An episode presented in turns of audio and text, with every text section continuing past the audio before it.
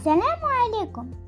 اسمي آمنة الريسوني من مدينة تطوان أوجه لكم رسالة قصيرة للحديث عن هذه الوضعية التي نعيشها بسبب هذا الوباء كوفيد 19 الذي أصابنا وجعلنا نبقى في منازلنا. إحنا عارفين أنه تفاديا لانتشار الفيروس كورونا اضطرينا نتبع الدراسة ديالنا عن بعد. وهاد الشي كيتطلب واحد المجهود كبير من طرف الأساتذة ديالنا ومن طرفنا حنا التلاميذ. باش نوصلو التكوين ديالنا خلال فترة الحجر الصحي. وبالتالي النصيحة ديال دي هي ما نتكسلوش ونركزوا في العمل ديالنا وذلك عن طريق وضع برنامج يومي. برنامج يومي نلتزموا به.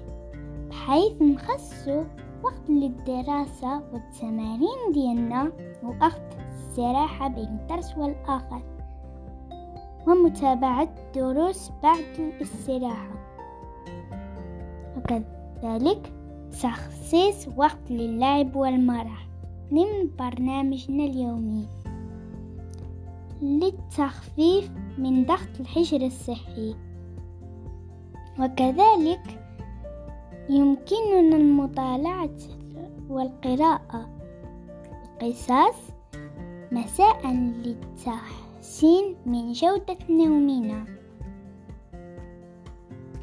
كما يجب علينا الحفاظ على نظافتنا وخصوصا غسل الأيادي قبل وبعد كل وجبة.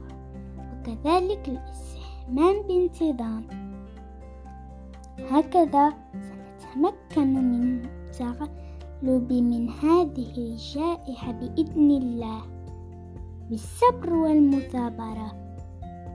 كلنا معا من أجل غد أفضل.